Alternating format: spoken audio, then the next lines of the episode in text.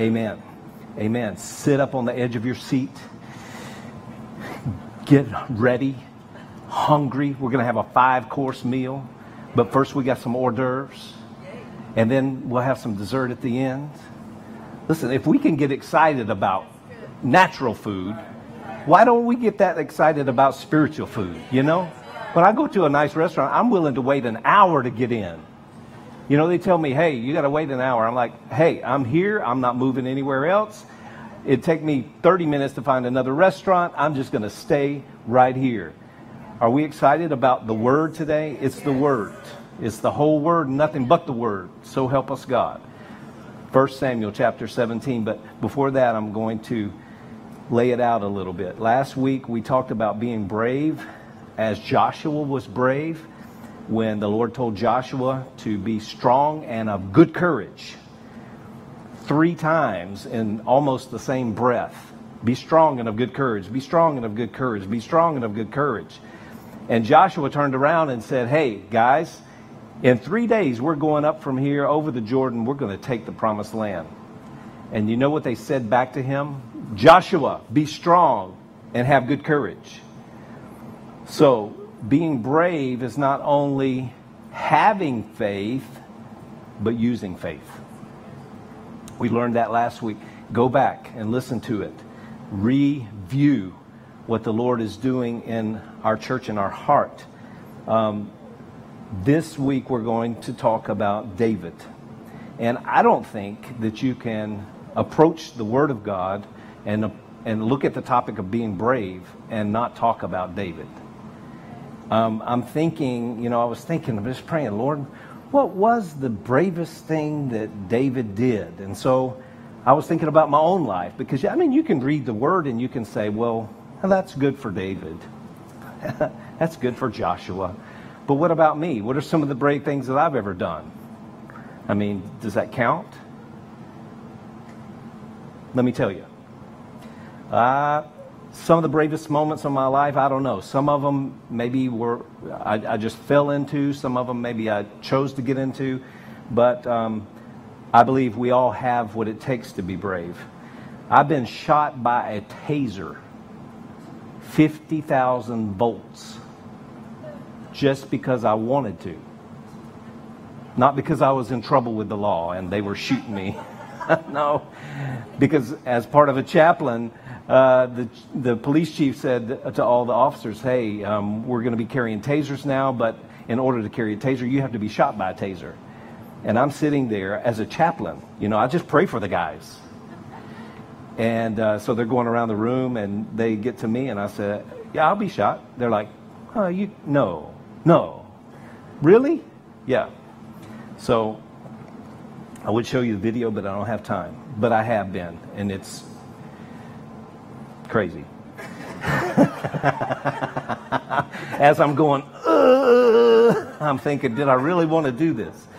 Uh, I've been in the water about three feet away from a water moccasin when I was a teenager. And the guy I was with, he said, You saved my life. You saved my life.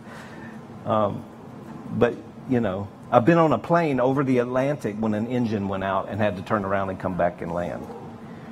I've been in a plane landing in a crosswind snowstorm, landing in Chicago at O'Hare, and we slammed down on the runway. Bam, bam, bam. Maybe you've been in a plane like that before, but I was just praying for sure.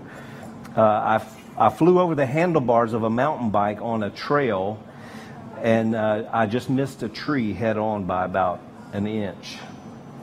Uh, and I like this one. About 34 years ago, I stood before God and my family, and I pledged my life and my love to this beautiful woman that I call my wife. That's pretty brave, right? That's pretty brave. Guys, hey, you're brave. Right? Come on. Hey, bravery doesn't have to be cutting off the giant's head.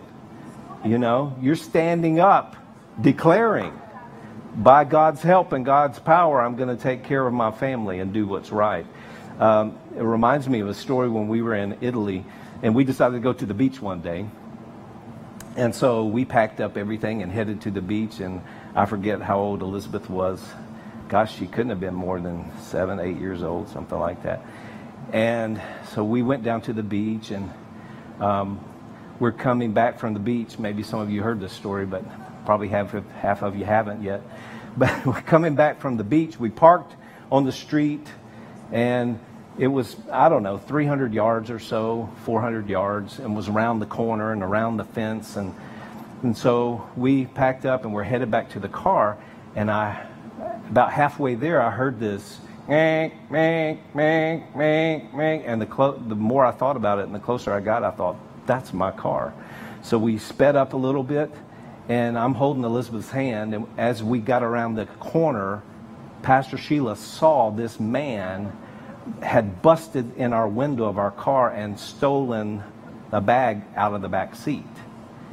And before I even knew what was happening, Pastor Sheila was cutting a path across the street. She didn't even look to see who was coming. I thought it was a movie. She went to the guy, ripped the bag off of his shoulder, he turns around, didn't know what was going on, and starts running the other way.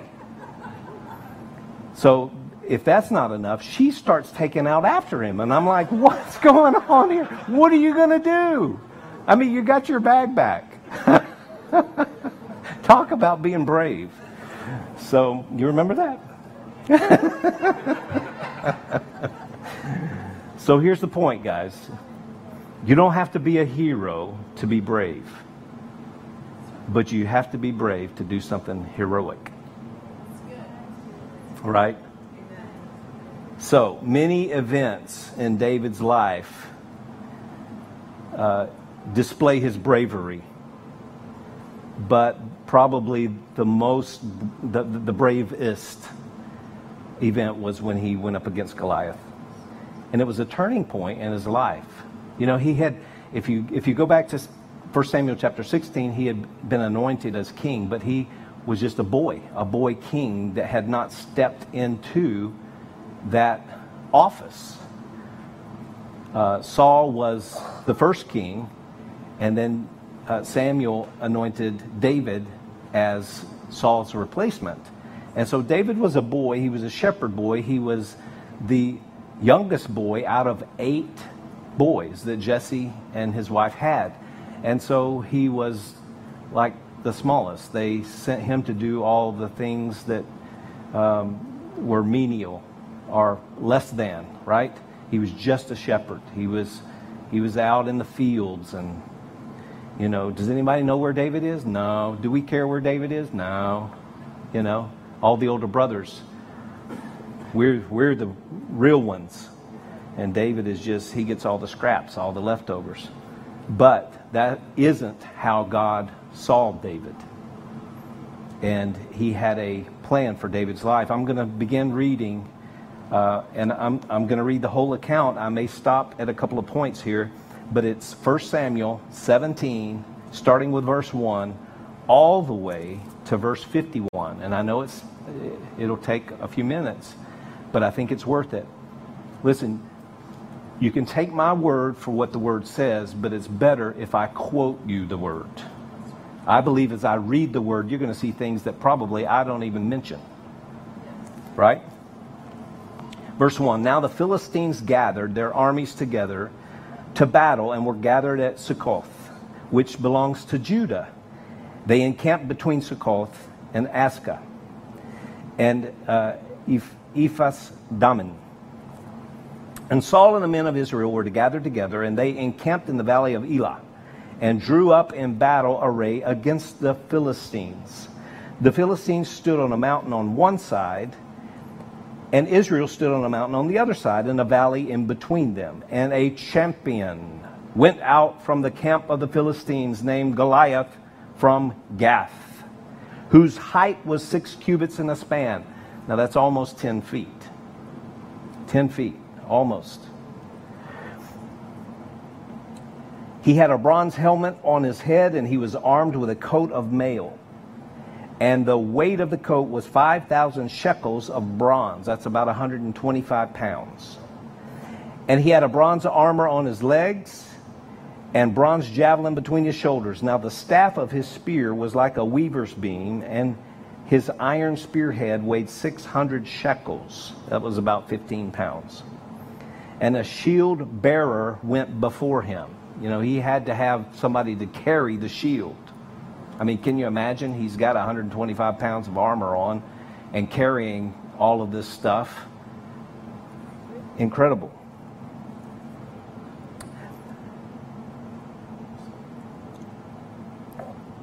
Then he stood and he cried out to the armies of Israel and said to them, Why have you come out to line up for battle? Am I not a Philistine and you are the servants of Saul? Choose you a man for yourselves and let him come down to me. If he is able to fight with me and kill me, then we will be your servants. But if I prevail against him and kill him, then you shall be our servants and serve us. And the Philistine said, I defy the armies of Israel.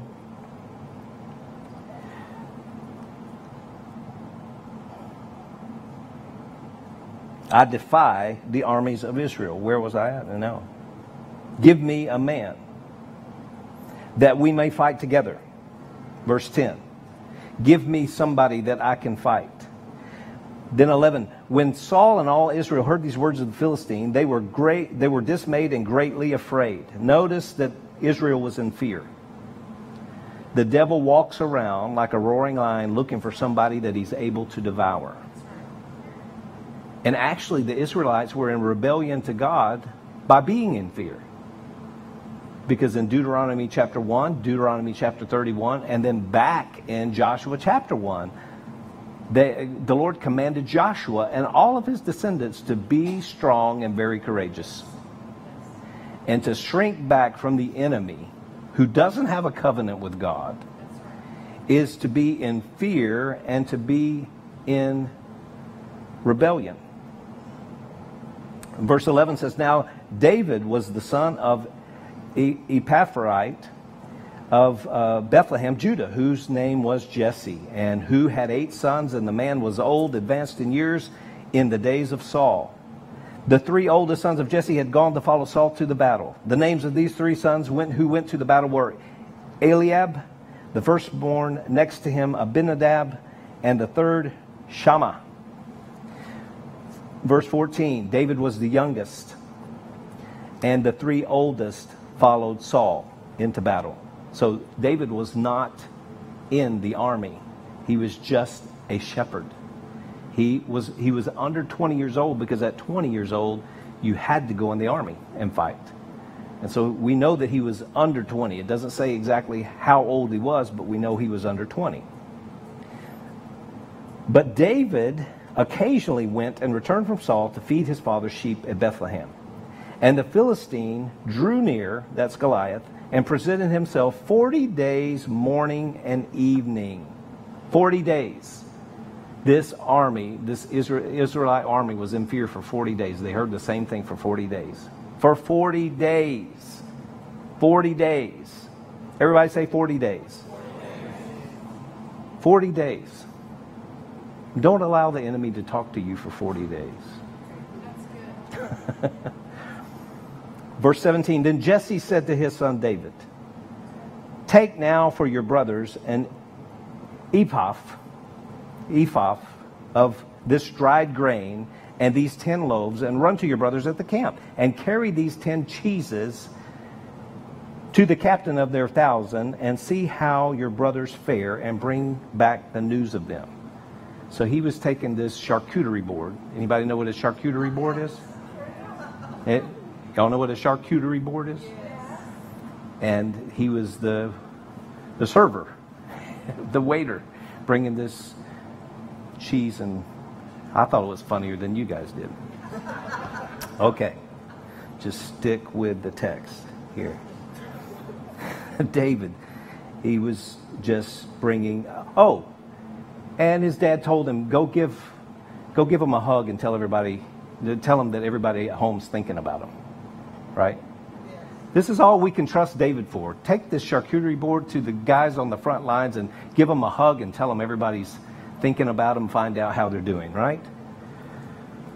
David did not go to the front lines to kill a giant. Right? David was prepared, but he wasn't forewarned.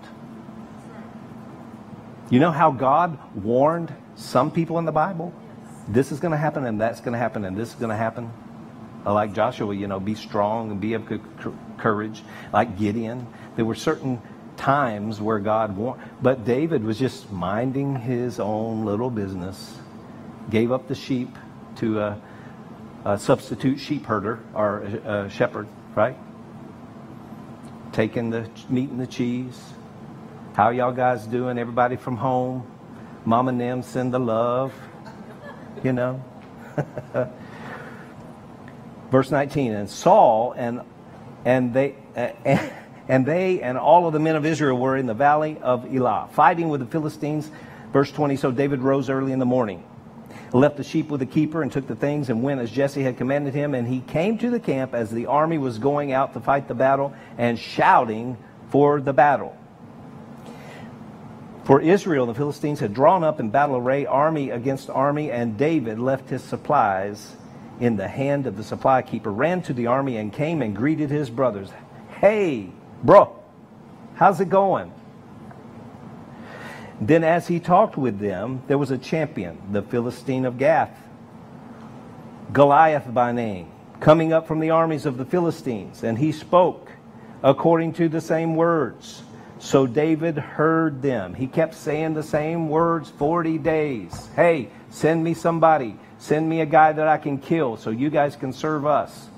Right? The devil is loud and proud. He doesn't give up. Come on. David heard them. That's very important. David heard the threats from the enemy.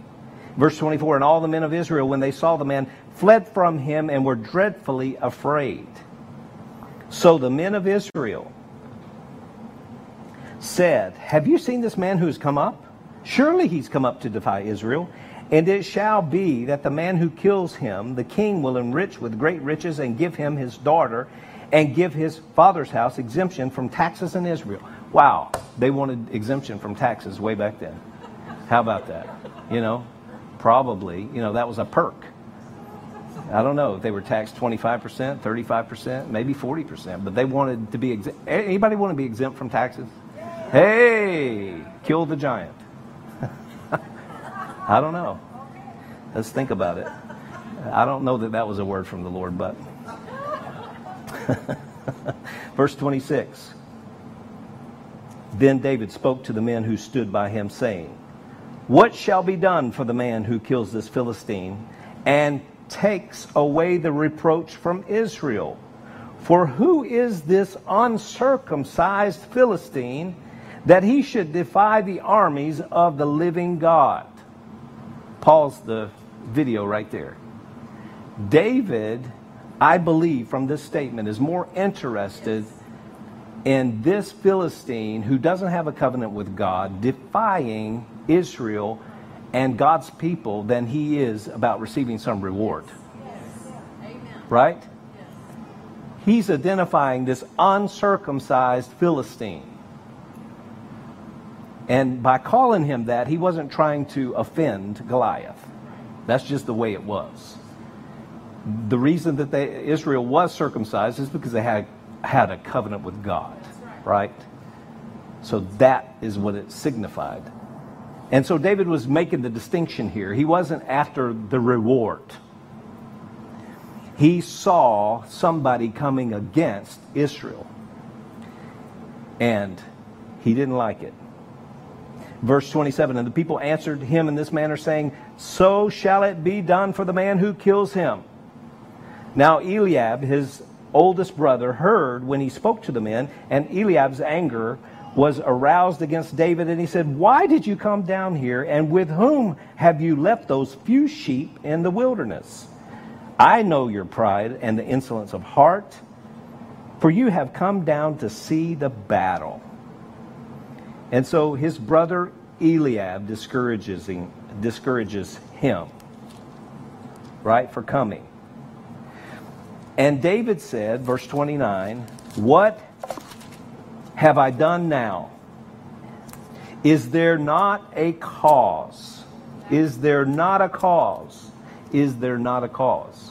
Underline that in your Bible.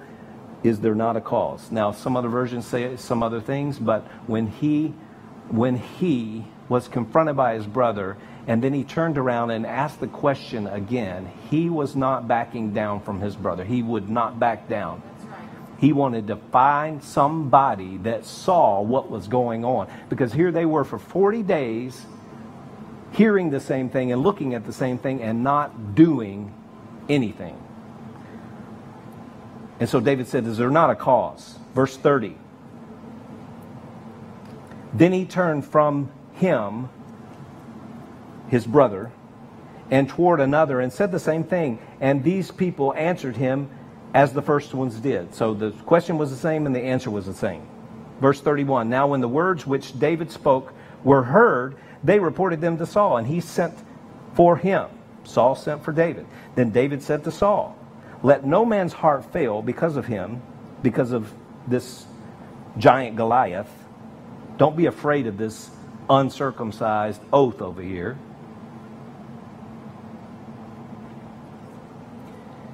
Your servant will go and fight this Philistine.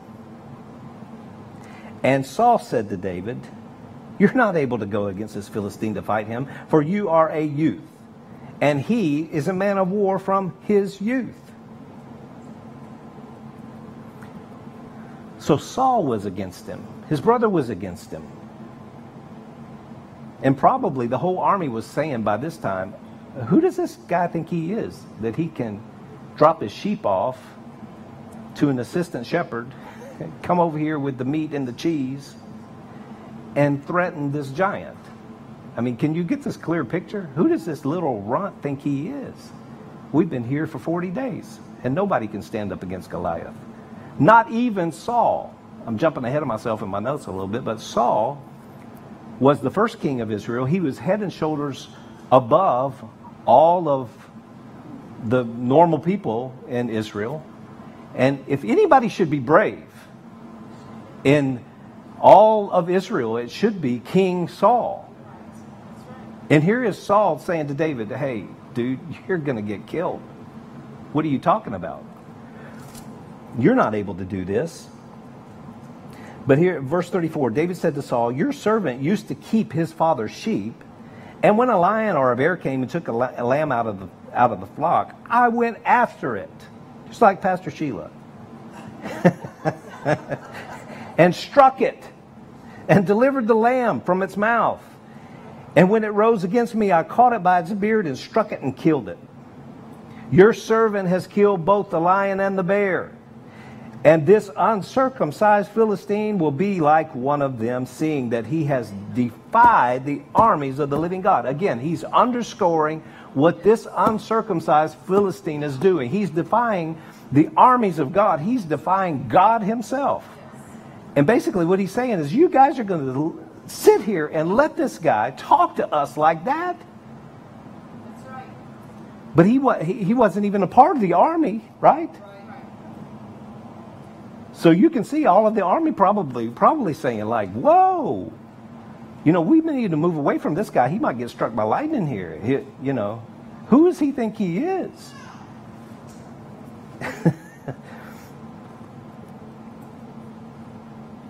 Verse 37. Moreover, David said, The Lord, who delivered me from the paw of the lion and from the paw of the bear, he will deliver me from the hand of this Philistine. And Saul said to David, Go, and the Lord be with you. Well, King Saul was convinced hey, bravery shows up. It's not just a thought, it's not a form of a, a warm, fuzzy feeling. You can hear it in somebody's voice when there's bravery. And King Saul agreed with him.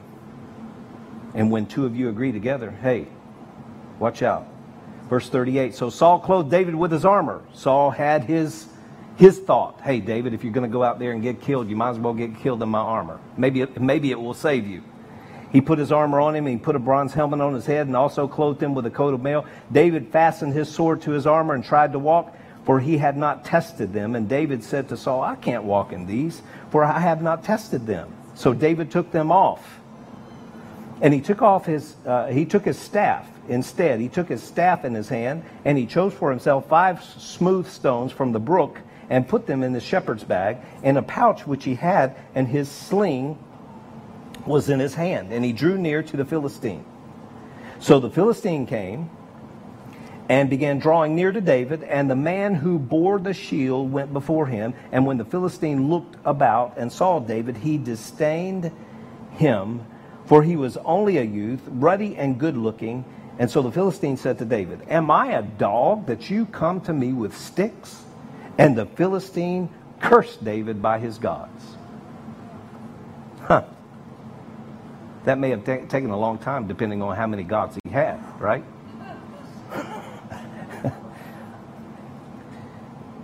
Verse 44 And the Philistine said to David, Come to me. Come on. Come on, dude. And I'll give your flesh to the birds of the air and the beasts of the field. And then it was David's turn. You know, the enemy talks his trash. But then you have a chance to say something. And if you don't say something, oh, he just won. Look here, verse 45. David said to the Philistine, Hey, you come to me with a sword and with a spear, with a javelin, but I come to you in the name of the Lord of hosts, the God of the armies of Israel, whom you have defied. Ha ha. Now, now we're talking. You bring your goods, I'm going to bring my goods. the name, in the name. Verse 46 This day the Lord, this day the Lord, this day the Lord, not the shepherd boy who was the boy king, not, the, not, not David, but the Lord will deliver you into my hand, and I will strike you and take your head from you. And this day I will give the carcasses of the camp of the Philistines to the birds of the air and the wild beasts of the earth, all the, that all the earth may know. Here's the purpose that there is a God in Israel. David wanted all the earth to know that there was a God in Israel. And that was the cause. He said, Is there not a cause? There's the cause. Verse 47 Then all this assembly shall know that the Lord does not save with sword and spear, for the battle is the Lord's, and he will give you into our hands. And so it was when the Philistine arose and came and drew near to meet David that David hurried and ran toward the army to meet the Philistine. Then David put his hand in his bag and took out a stone, and he slung it and struck the Philistine in his forehead, so that the stone sank into his forehead, and he fell on his face to the earth. So David prevailed over the Philistine with a sling and a stone, and struck the Philistine and killed him. But there was no sword in the hand of David. Therefore David ran and stood over the Philistine, took his sword, the Philistine sword, and drew it out of its sheath and killed him, and cut off his head with it. And when the Philistines saw that their champion was dead, they fled. Right? The wicked flee when nobody pursues. Ha ha. Ha ha. So, how do you like them apples?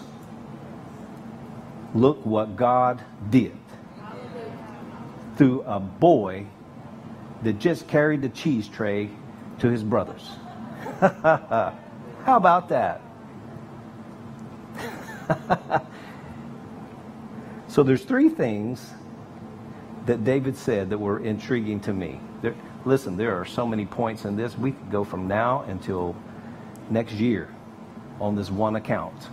There's three things I believe that David said that were really significant. You can follow along in the notes. You can get to them lifeway.church forward slash 6 dash 1 3 dash 2 1. Or you can write them down here, or you can go back. Number one, in verse 29, David said, Is there not a cause? Is there not a cause? I think what he was saying was, Doesn't anybody care? Doesn't anybody give a care? Hey, Israeli army, This dude's been saying this to you for 40 days and you haven't done anything yet? Doesn't anybody care? Isn't someone going to do something about this? David asked twice. He asked the question twice. What's going to happen to the guy who kills this dude? Do you think that he thought that he could possibly kill Goliath? Absolutely. Who now tell me again what this guy's gonna what this guy's gonna get because this guy's dead, this this Philistine that's defying God and talking bad about us? David was not going to be discouraged or humiliated by his big brother and turn around and go home. So here's a question for you Have you ever had anyone close to you that has discouraged you from being brave? Did you listen to what they said? Did you back down because they said, ah, you can't do that? Well, who, who do you think you are? You've never done anything like that before. What makes you think that God would let you do that? David wasn't thinking about getting some reward as much as he was thinking about the covenant relationship that Israel had with God, and David was willing to stand up against the enemy. And David was asking the obvious question that those guys had overlooked for 40 days. Who is this guy?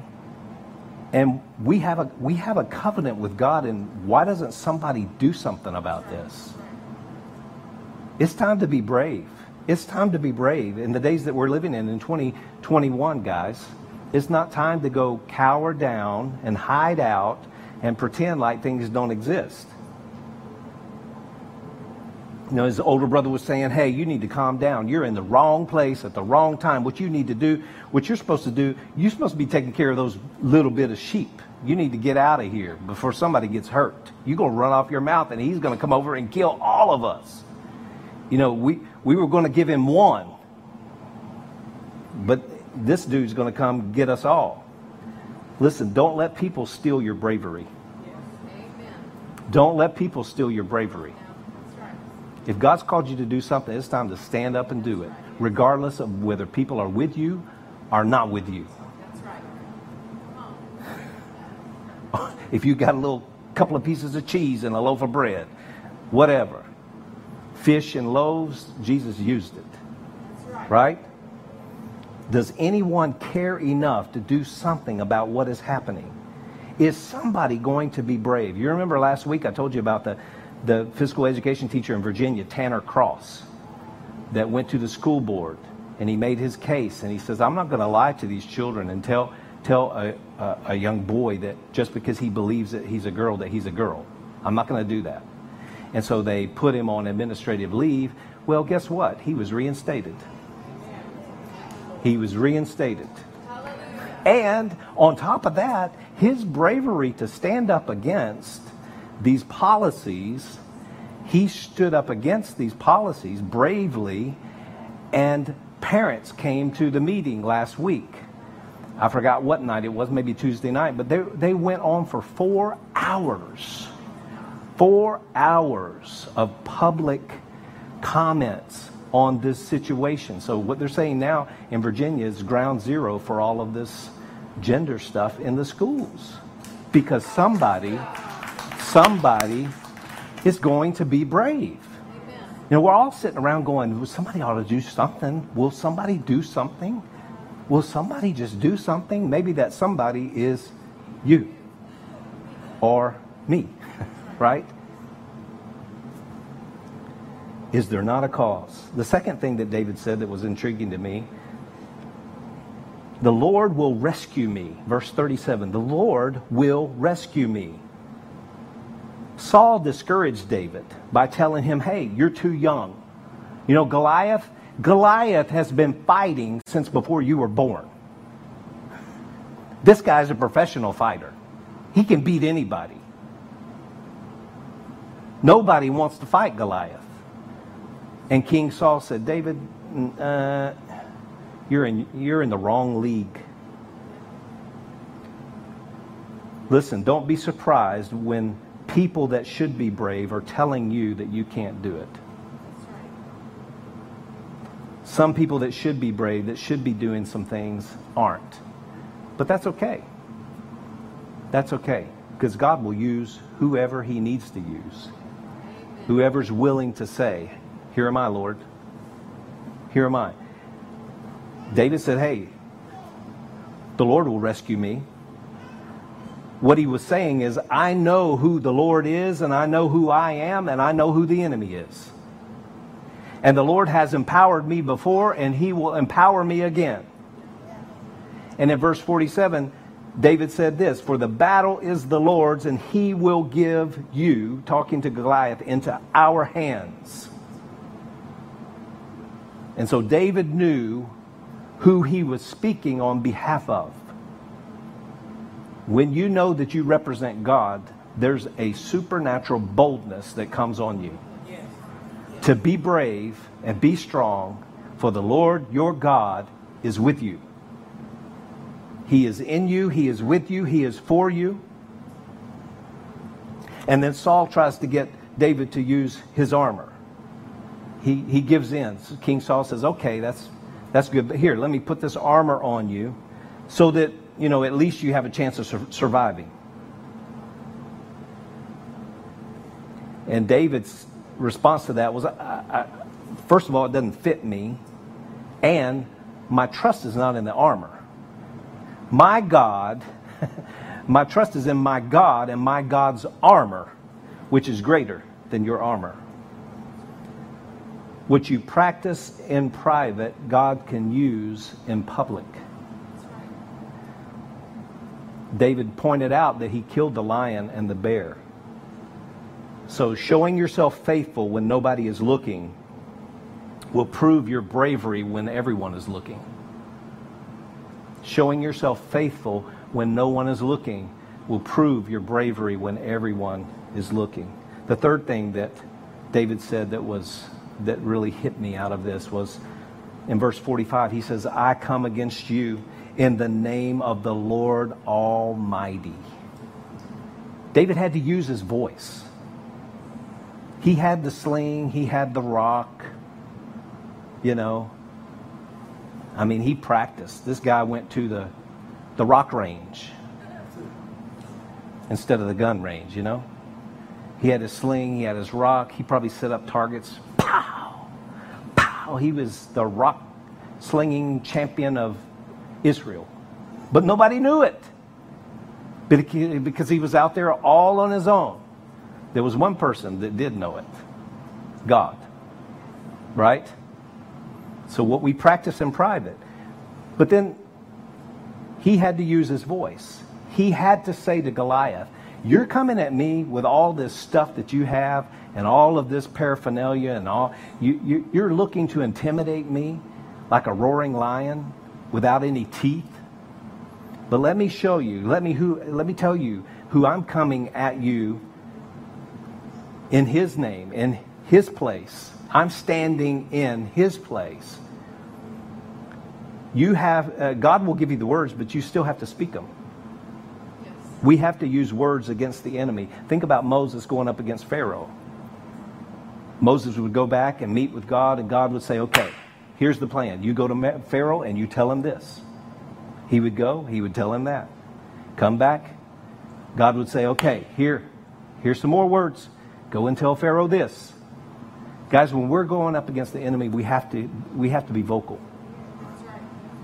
You can't just win your battles in, in, in, in your mind and stay silent. Right. You have to, number one, speak to the obstacle. Jesus taught us this too.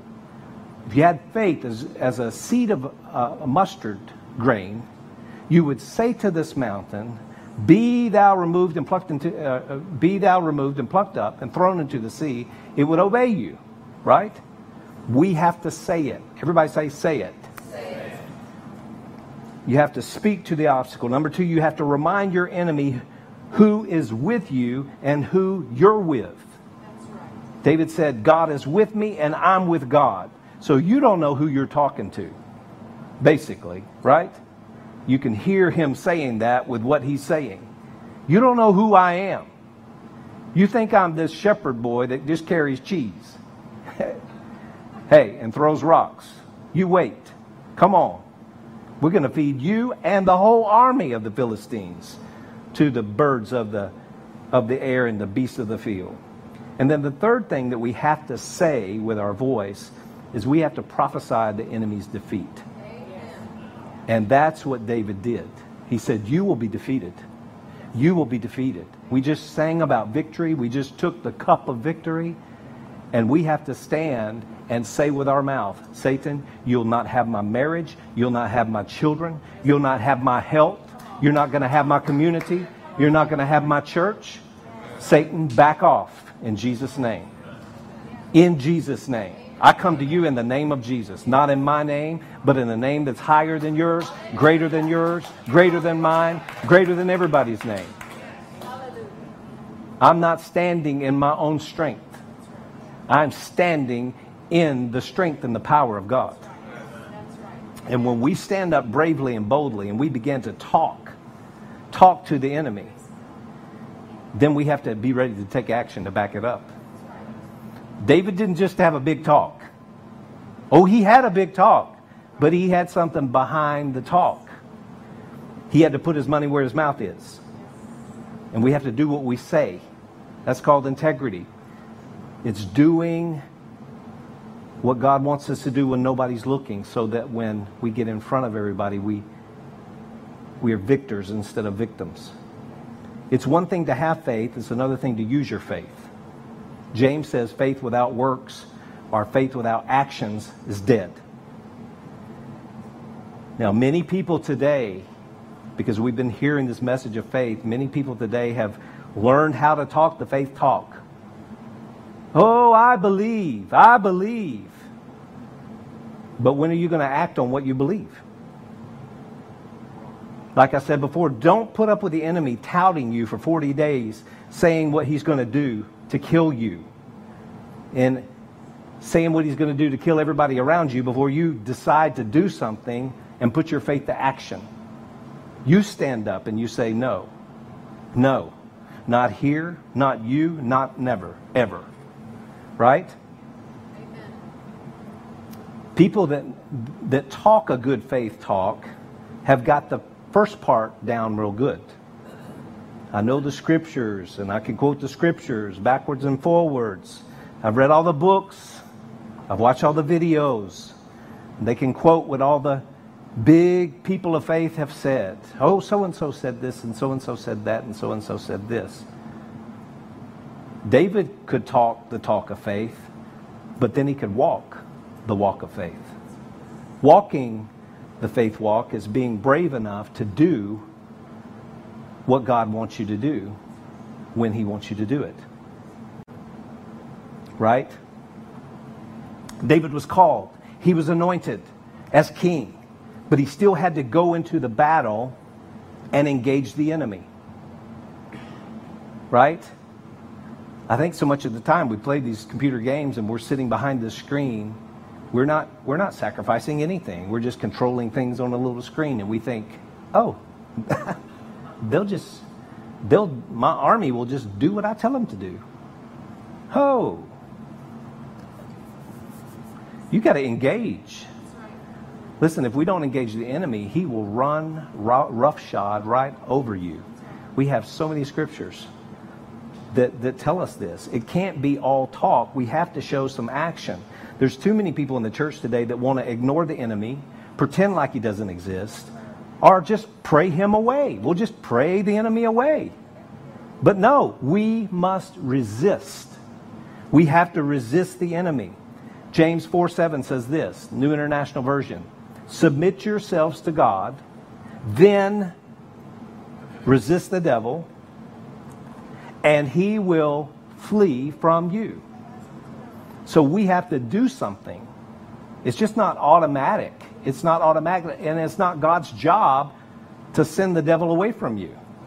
Oh God. So it's, it's a vain prayer to pray. Oh God, just send the devil away. Just send the devil away. Just send the devil away.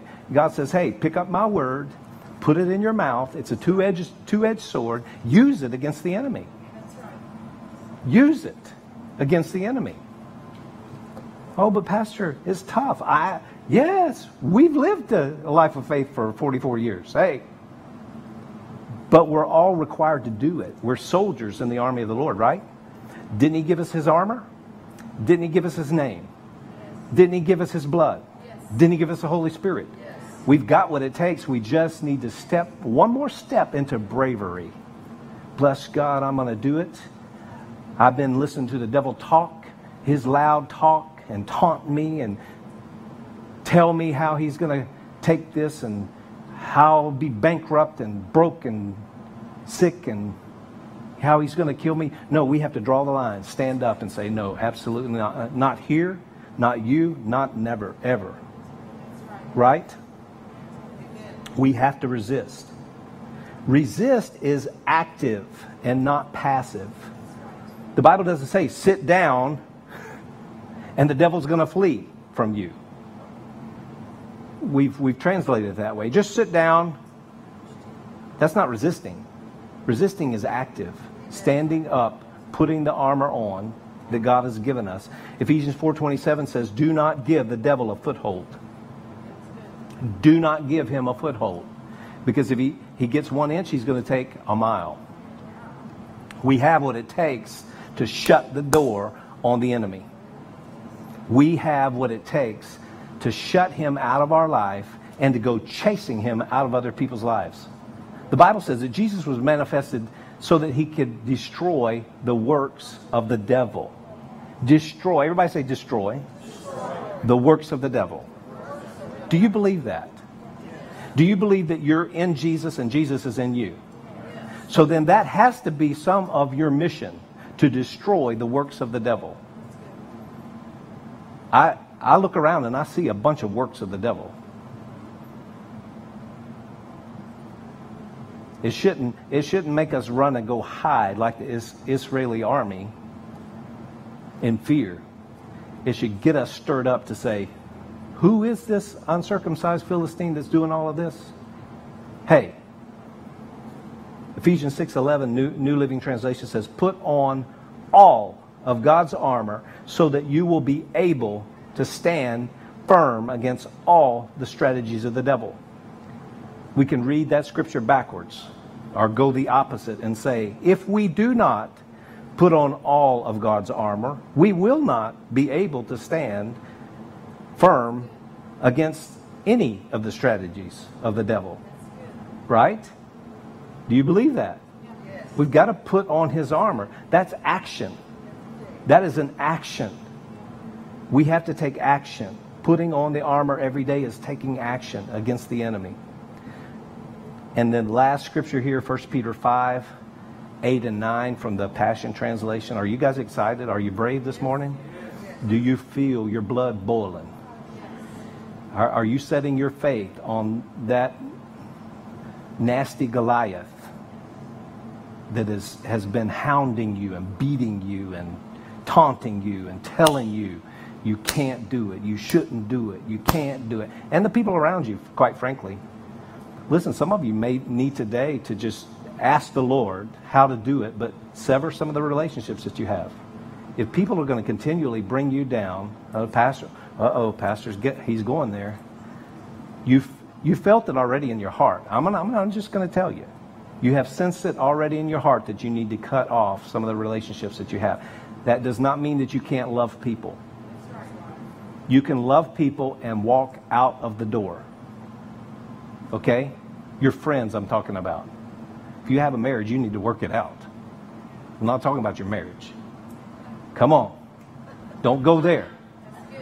You need marriage help? Come. We, we will help you. We'll walk through the fiery furnace with you. But God's on the other side. But listen, there may be some friendship relationships that they've been hanging on to you because they need what you have and they're telling you, no, you couldn't do that. God didn't God doesn't want you to do that. They're keeping you from being brave. Those are the those are the relationships that you need to examine and maybe you need to just say, Lord, help me to sever a few of these relationships. Anybody know what I'm talking about? Am I talking to anybody? Okay. You need brave people around you in order to be brave. 1 Peter 5, 8 and 9. Be well balanced. This is the Passion Translation. Be well balanced and always alert. Means open your eyes and your ears. Don't go to sleep. Don't hide under the covers. Because your enemy, the devil, roams about incessantly. That means nonstop. Like a roaring lion, looking for its prey to devour. Verse 9, I like this. Take a decisive, decisive, that means make a decision, to stand against him and resist his every attack with strong, vigorous faith. That takes bravery, strength, courage, faith. You got it. Everybody point to yourself. Say, I have, I have. the measure of faith. Measure of faith. God, believes in me. God believes in me. There you go. If God is with you, He believes in, in you, He's for you, you're not going to fail. You're not going to fail. Even if you're under 20 years old and you just have some loaves and cheese. God trusted the battle between the Philistines to a young man, played a harp, looked after a few sheep, and could work a slingshot. Think about that. We have the faith, guys. We just need to step, take a brave step, to be brave. To be brave.